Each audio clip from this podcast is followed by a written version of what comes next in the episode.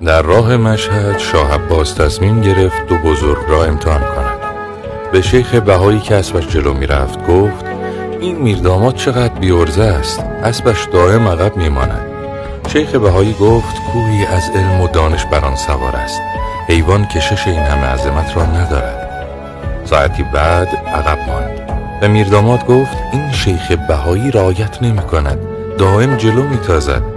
میرداماد گفت اسب او از اینکه آدم بزرگی چون شیخ بهایی بر پشتش سوار است سر از پا نمی‌شناسد و می‌خواهد از شوق بال در بیاورد.